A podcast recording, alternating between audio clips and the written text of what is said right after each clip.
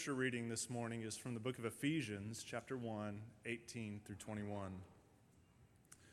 I pray that the eyes of your heart may be enlightened, in order that you may know the hope to which he has called you, the riches of his glorious inheritance in his holy people, and his inc- incomparably great power for us who believe. That power is the same as the mighty strength he exerted when he raised Christ from the dead and seated him at the right hand in the heavenly realms far above all rule and authority, power and dominion, and every name that is invoked, not only in the present age, but in the one to come. The circumstances surrounding the birth of Jesus do not seem consistent with that of royalty. The early chapters of Matthew do not appear to describe the king of the universe. Perhaps the story of Jesus that is recorded is that of a different kind of king.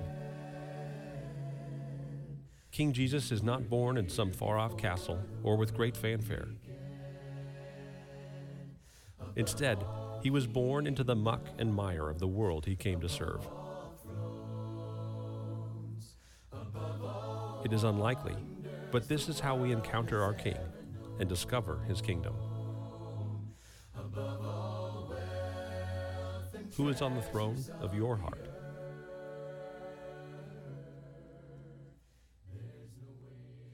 Continue in our King Jesus series, and I'm so glad you're here today. I know for some of you it took extra effort to get here, especially those of you who come to first service, maybe those of you who are getting ready to go out of town or you're hosting big events at your home today. I'm thankful that you made this time a priority. It's so important that we gather as God's people to worship Him, to acknowledge who He is, and in doing that, to encourage each other, to let each other know that we're not in this life, this journey, this battle alone, that we are here with and for each other. And so I hope that you gain encouragement by being here, by opening up the Word of God together and letting the truth of God pour into your hearts and your minds to shape how you think and how you live. As we sing together, as we gather around the table and participate in this important act of communion, remembering Jesus, his life, his death, his resurrection, and what that means to us. And as we pause to pray to God, to speak to God, and hopefully to listen to God, we do a lot of talking sometimes, and we probably need to do more listening. And so I hope that this time together is a blessing. I know that you have other things going on today and tomorrow, but I am so thankful that you are here, and I just encourage you to be fully present in our time together as we continue, as we open up the Word of God together. If you have a Bible, you might open to Philippians chapter 2 or uh, scroll on your device, Philippians chapter 2. We're going to spend some time there this morning, and I'm going to need some help. And so I'm going to get this. Don't worry, I'm not going to ask for any volunteers. This is going to help us in our sermon this morning. Now, one of our ministers, Kevin, if you were here a few weeks ago, made the bold suggestion that a ladder like this could be an adequate substitute for a Christmas tree. And when he said that, I thought, you know, that is not a bad idea. No needles, no hassle.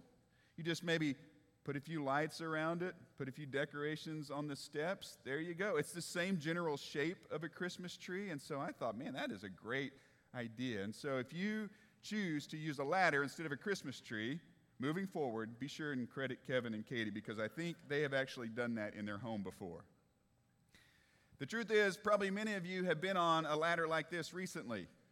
Maybe to put the star on top of the Christmas tree, or to hang decorations or lights outside your house.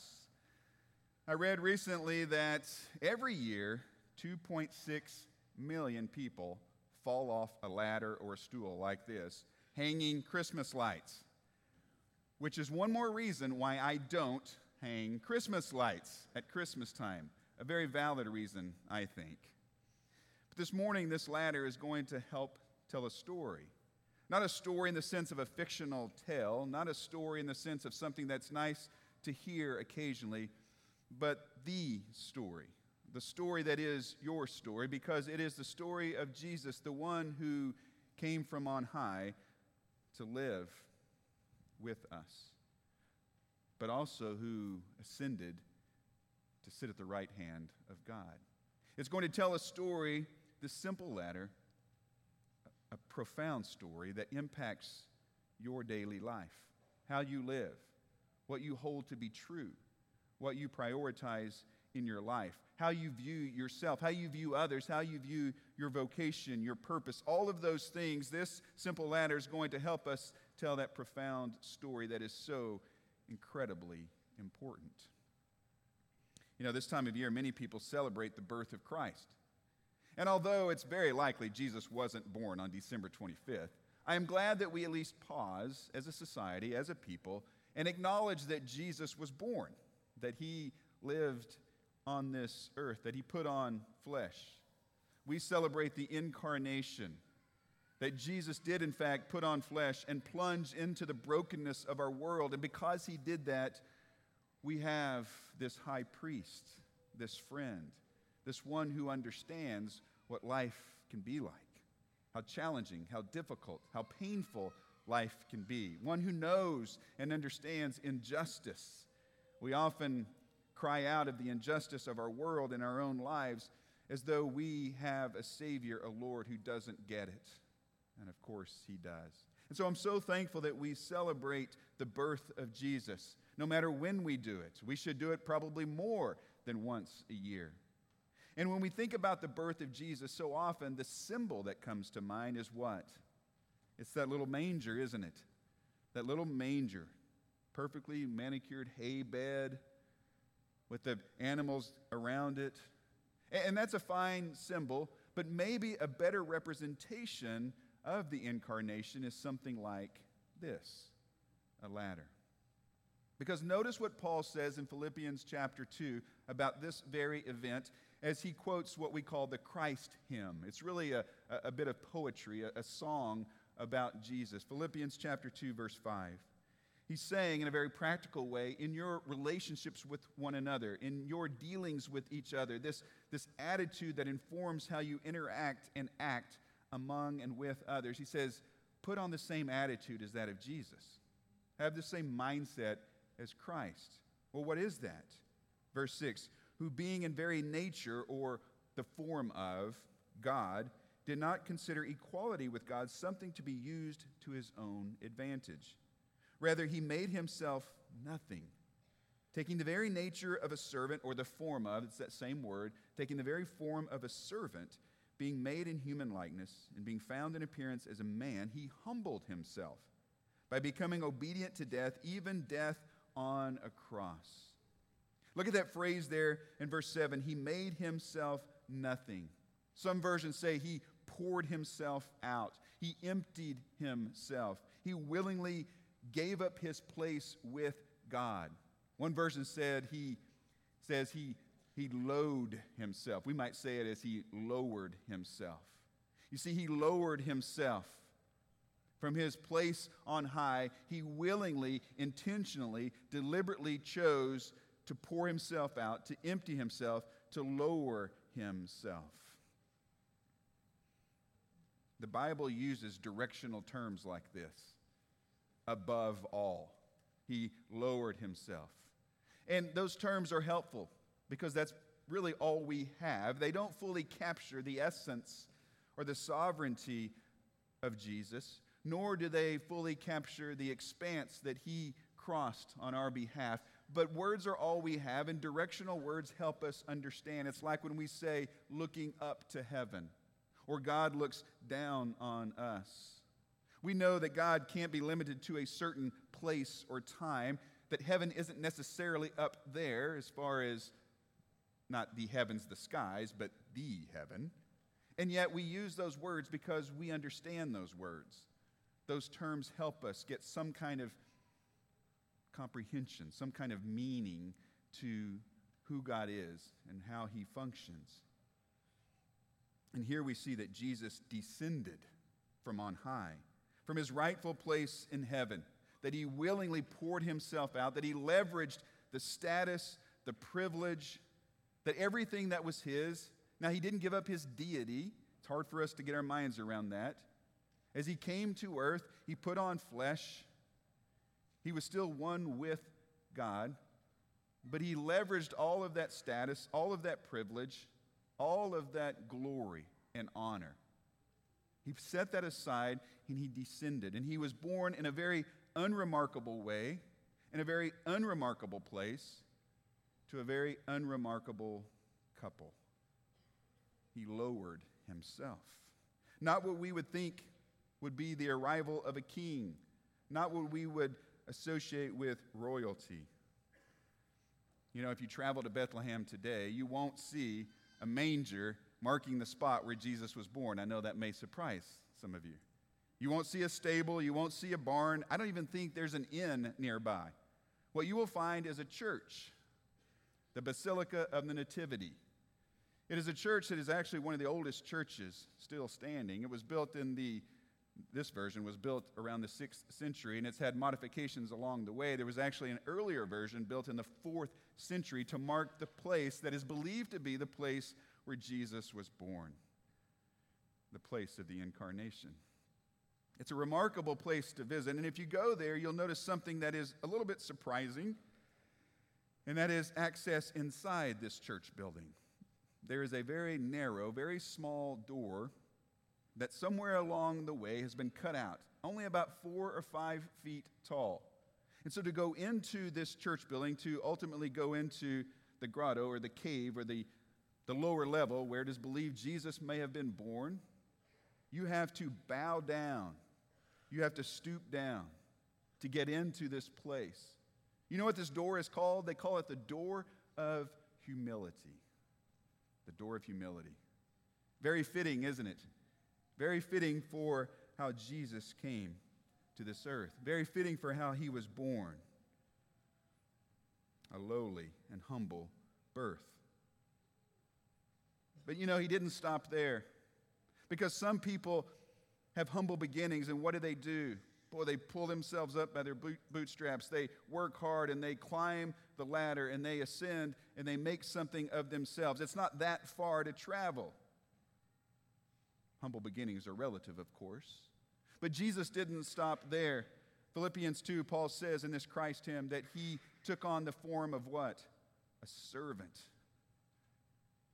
He lowered himself even more. He took on the form of a servant. No one made him a servant, he chose to accept that role. But he didn't stop there. What else did he do? He lowered himself even more. He emptied himself. He poured himself out even more because he willingly submitted himself to ridicule, to shame. He was spat upon. He was treated with injustice in a mock trial. He was accused of things he didn't do. Ultimately, he was killed in the most shameful, the most disgraceful way a person could be killed in that day and time. He was crucified with no clothes on in front of the whole world. He poured himself out. He lowered himself. He made himself nothing. He didn't take on the form of or the nature of royalty, did he? No. He took on the form of a servant and submitted himself to the shame, to the injustice, to the suffering that he did not deserve at the hands of the very ones he helped create. In doing so, he fulfilled the prophecy about him written long ago, Isaiah 53. He was despised and rejected by mankind, a man of suffering and familiar with pain, like one from whom people hide their faces. He was despised. And we held him in high esteem, like we would a king, like we would royalty, like we would the long awaited Messiah. No, we held him in low esteem. There's one of those directional terms again in low esteem. Jesus was at the very bottom of society. He was below the bottom rung. And as Jesus was crucified, he, uh, he gave himself up, literally gave his life up. He was crucified. And then what happened? They buried his body deeper into the earth to make him even lower. Jesus was dead. He was gone. End of story, case closed. Everyone could go on with their lives, right? We know there's more to the story. we believe and we know that the darkness that consumed the land that day would be overcome by the light. We know that the shame, the injustice, the suffering of that Friday would give away, give way to the glory of Sunday morning. We know there is much, much more to the story because God would raise Jesus up, raise him from that tomb, from that borrowed grave, deep into the earth. He would raise him up to live again and ultimately would ascend him to sit at his own right side. Much, much more to the story. We see the movement of Christ. In Philippians chapter 2, we saw the downward descent of Jesus as he makes himself nothing, as he takes on the form of a servant, as he pours himself out. But Philippians 2 has more to say. There's more. There's another verse to the Christ hymn. Go back to Philippians 2. Notice the movement here. Therefore, God exalted him to the highest place. And he gave him the name that is above every name. That at the name of Jesus, every knee should bow in heaven and on earth and under the earth, and every tongue confess that Jesus Christ is Lord, to the glory of God the Father. So, just as we saw the descent of Jesus, now we see the ascent of Jesus. As God lifts him up, God raises him up and exalts him high above every name. I want you to notice something. Did you notice something in the language of Philippians 2? Who was doing the lowering? Jesus was. Remember? He poured himself out, he emptied himself, he took on the form of a servant. He did that, he initiated that. But who was doing the acting? Who was doing the motion, the movement, if you will, when God raised Jesus up? It was God. You see, Jesus didn't raise himself up. That's not just semantics. That is so important because so often we try to raise ourselves up. We try to lift ourselves up. We try to exalt ourselves. If anyone is going to be raised up, God is going to do the raising. Jesus lowered himself, and God raised him up and exalted him. It's an important distinction to make. And Paul describes this theology of God raising him up. In Ephesians, we've been studying Ephesians in some of our Bible classes. The very first chapter, look at what Paul writes in verse 18. I pray that the eyes of your heart may be enlightened, in order that you may know the hope to which he has called you, the riches of his glorious inheritance in his holy people, and his incomparably great power for us who believe that power is the same as the mighty strength that he exerted when he raised Christ from the dead and seated him at his right hand in the heavenly realms, far above all rule and authority, power and dominion, and every name that is invoked, not only in the present age, but also in the one to come. And God placed all things under his feet and appointed him to be head over everything for the church, which is his body, the fullness of him who fills everything in every way. You see the directional language there, those terms? He placed everything under his feet. He raised him above all else. And there's also not just directional terms, but these absolute terms above all, every name. Where did God place him? Where did God place him? He placed him at his right side, far above all rule and authority and power. Why is that significant? Well, I can assure you, for this first century audience to whom Paul is writing, we call it Ephesians, they are worried about, borderline fixated on what's happening in the spiritual realms. They're worried about the spiritual warfare. And that's why Paul writes in Ephesians that, that our battle, our struggle, is not against flesh and blood, but against the rulers and authorities and the powers of this dark world. And then what does he come along and say here about Jesus? He says, as bad as those things are, as frightening as those things that we don't always understand are, those powers, those rulers, those authorities, as terrifying as that might be, Jesus is above all of them. You see, King Jesus is above all, including all rulers and authorities and powers of this dark world.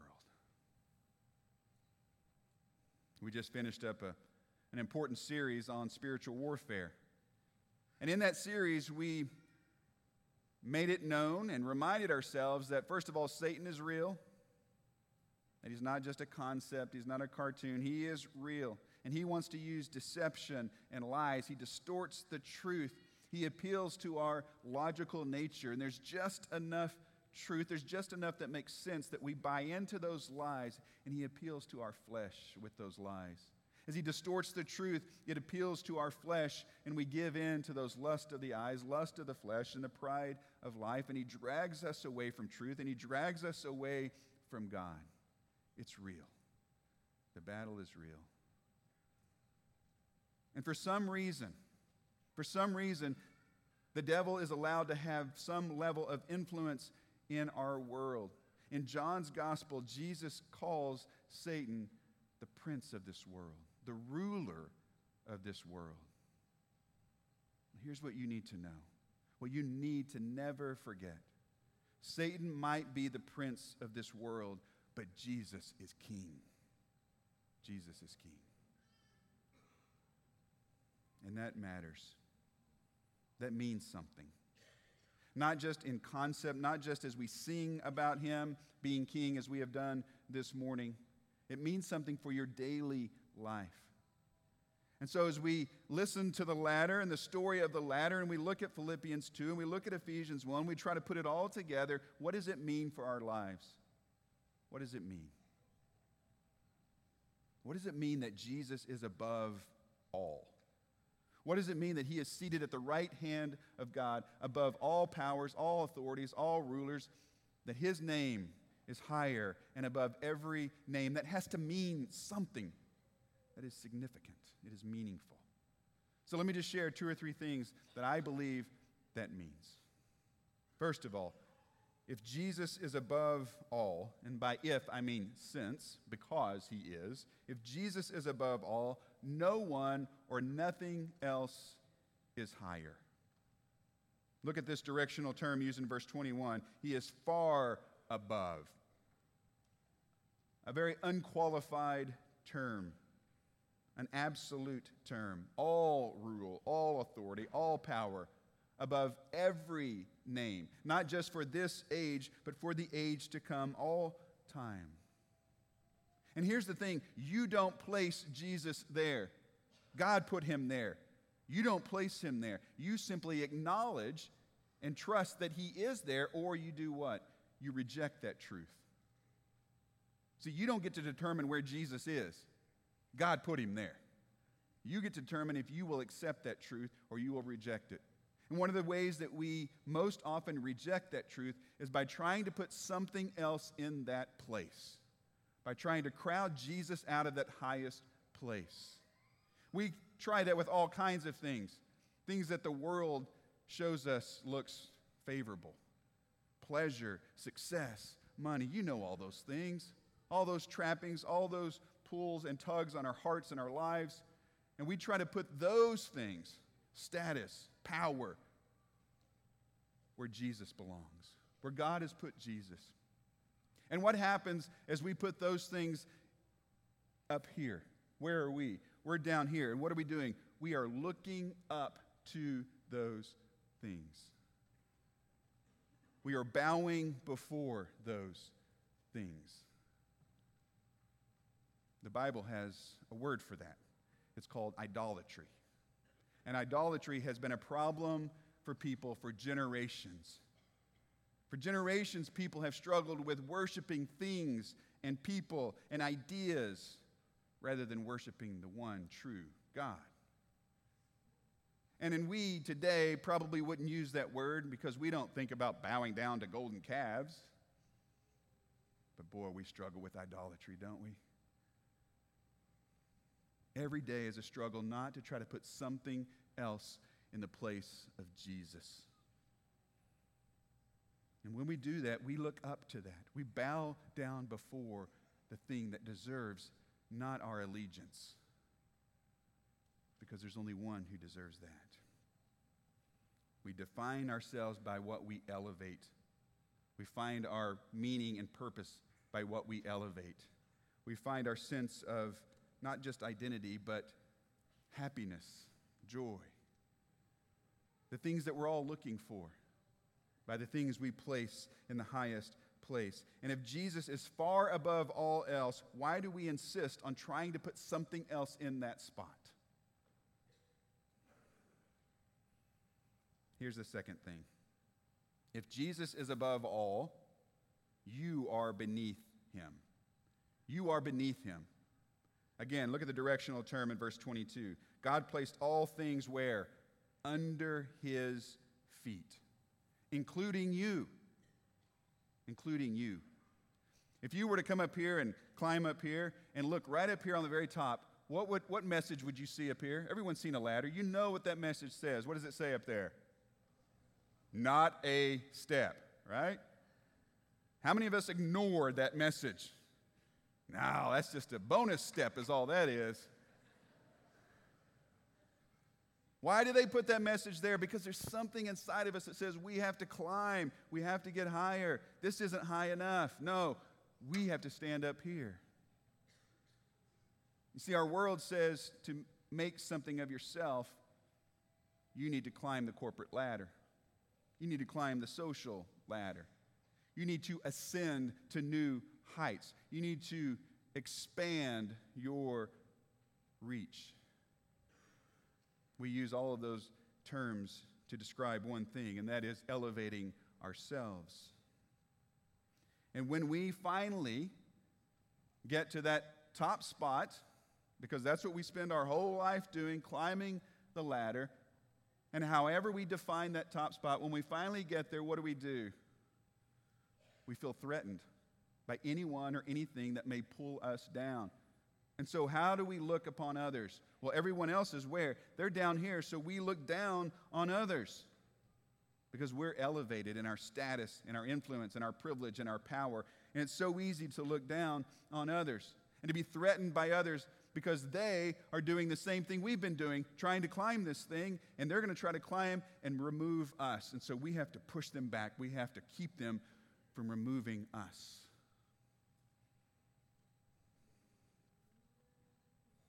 The Wall Street Journal did a story on the effects of power. And notice what this reporter said. He said, When you give people power, they basically start acting like fools. He says they flirt inappropriately, they tease in a hostile fashion, and they become totally impulsive. Some have even compared the feeling of power to brain damage, noting that people with lots of authority tend to behave like neurological patients with a damaged frontal lobe, a brain area that is crucial for empathy and decision making. What does all that say?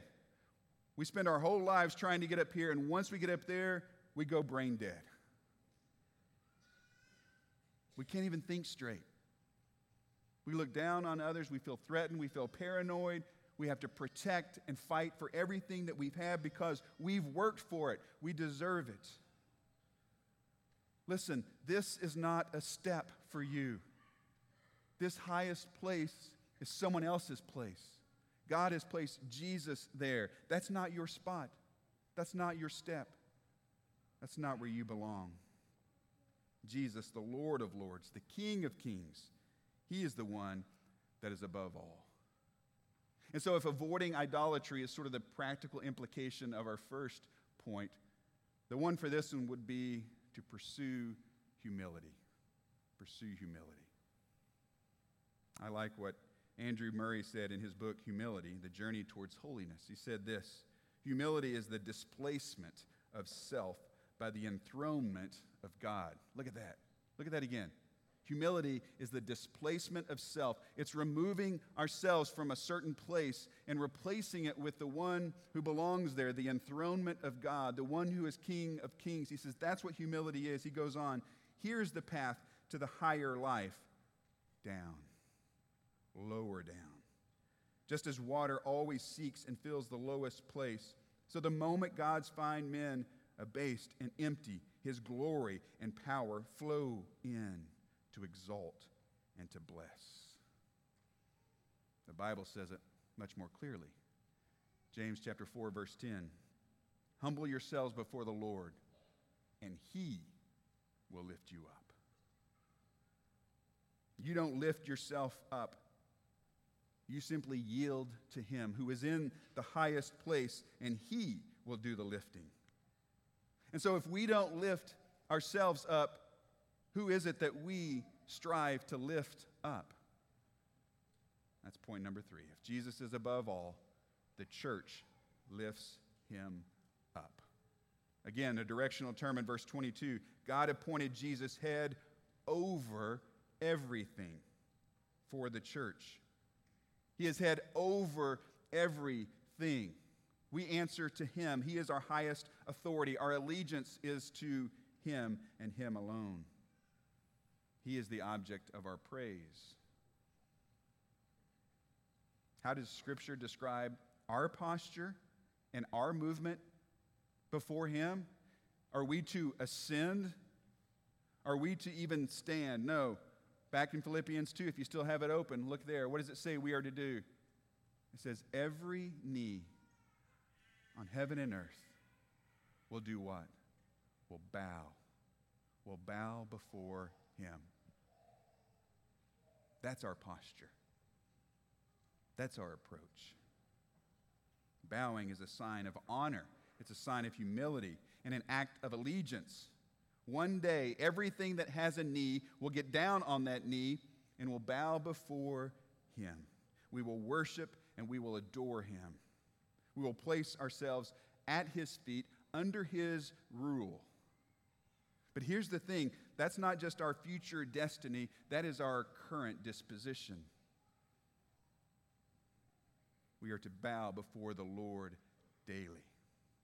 Let me ask you, when is the last time that you literally, physically bowed down? When is the last time that you bent a knee and got down? I don't mean you went to tie your shoe or you went to see, you know, I need to look for something under the, the bed. I mean, when is the last time you intentionally bent your knee, lowered yourself, bowed your head, fell on your face before the Lord. I bet it's been a while. Maybe it was when you were so desperate because you got a diagnosis from the doctor or you had news that was so terrible, so tragic, and you thought, I have got to, to get God to intervene. And so, in desperation, you bowed down, you humbled yourself. You got by your bed and you got on your knees and you prayed and you poured your heart out to God. Why does it take desperation for us to do that? It's going to happen someday. It's going to happen one day. Every knee will bow, every knee shall bow. Why not start now? Why not start that now? Understanding where He is and where you are, it gives us perspective, doesn't it? When we're reminded that we aren't up here, that that alone is Jesus' place, the highest place above all, that we are here bowing before him. It gives us perspective for life. John the Baptist, who came to prepare the way for Jesus, things were rolling along, and people came up to John and they said, John, did you look over at Jesus? Look at all the people following him. We counted, and there's more people who are following him than are following you. What are you going to do about that? Doesn't that make you nervous? You need to step up your game. You need to do something. And I love what John says. Do you remember what John says? When everything inside us, when our flesh, when the world says, oh man, someone's trying to take my place up here, I got to fight back. I got to go, to look down on them. I got to do something. What does John say?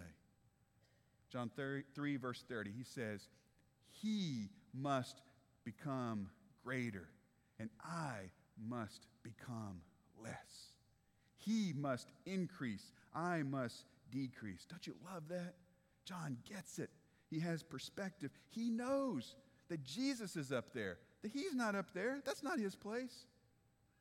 He must become greater. I must become less. That's the perspective for daily living we need. Well, most of us have stood on a ladder like this. Maybe some of you recently. It's a great tool, it's very helpful. But if you've stood on a ladder like this, you probably know the universal law of the ladder, and that is what? That as high as you reach, what you need to do is always right out of reach, isn't it? You always need to reach a little bit higher. That's why we stand up here. That's why we take this ladder and make weird angles. That's why we lean it against trees and it's on one leg. That's why we do all those crazy things because we got to reach a little bit higher. Look at this picture of what this guy tried to do. Now, that is ingenuity. Look at that. I could have come to some of your houses and taken that picture. I know, I've seen you. There's something inside of us that says you got to climb higher. You got to reach the top.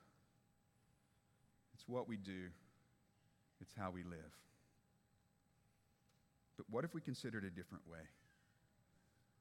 What if we considered the way of Jesus? What if we willingly, deliberately emptied ourselves? What if we poured ourselves out? What if we made ourselves nothing? What if we leveraged all the status, all the privilege, all the glory that we think we sometimes deserve, and we leveraged all of that for the sake of others? Not to make a name for ourselves, but to honor His name. What if we lowered ourselves? And as we lowered ourselves, we acknowledged and recognized who is the one who is above all. We didn't put him there, God did. You can't move him, but you have a choice. Will you acknowledge that he is above all? That he is Lord of lords, King of kings, that you are beneath him, that you bow down before him? That's a choice you have to make. That's a choice I hope you will make today. And what if we made sure our hearts and our lives are fully in line with Philippians 2? What if our attitude and our relationship with others, we had the mindset of Jesus? Boy, it would change some things, wouldn't it? Would it change your life? Would it change your family? Would it change your marriage if you're married? Would it change your friendships? Would it change the way you approach your job? How about your friends? How about your neighbors? You see, King Jesus is above all. Above all. That absolute language in the text is there for a purpose. It's to help us remember that there is nothing that goes before him, there is nothing that is above him, that he is above all. And that means something. That should mean something for you. This week, I encourage you to bow down bow down before Him. And maybe you need to literally, physically practice bowing down before Him. If it's in your desperation, that is fine, but maybe choose a time that's not in your desperation and bow down before Him. We want to walk with you. If we can do that, if we can encourage you, let us do that. In just a moment, a couple of our shepherds will be in the parlor their wives will be with them. They would love to receive anyone who comes and just wants to, to talk or listen or pray together. They would love to encourage you. Or you can come down to the front and we will do that as a church family. We want to be a caring family. Maybe today you're ready to acknowledge that Jesus is where he is above all. And you're ready to make that choice, not to reject him, but to accept him as Lord over your life, to live under his reign and his rule to live as a citizen of his kingdom, to confess your faith in Jesus, to be baptized into Christ, and let God raise you up, because that's what God does. God raises you up as a new creation with a new purpose, new joy, new life. Today, that can be your life. If there's something we can do, we invite you to come as we stand and sing. Let's stand.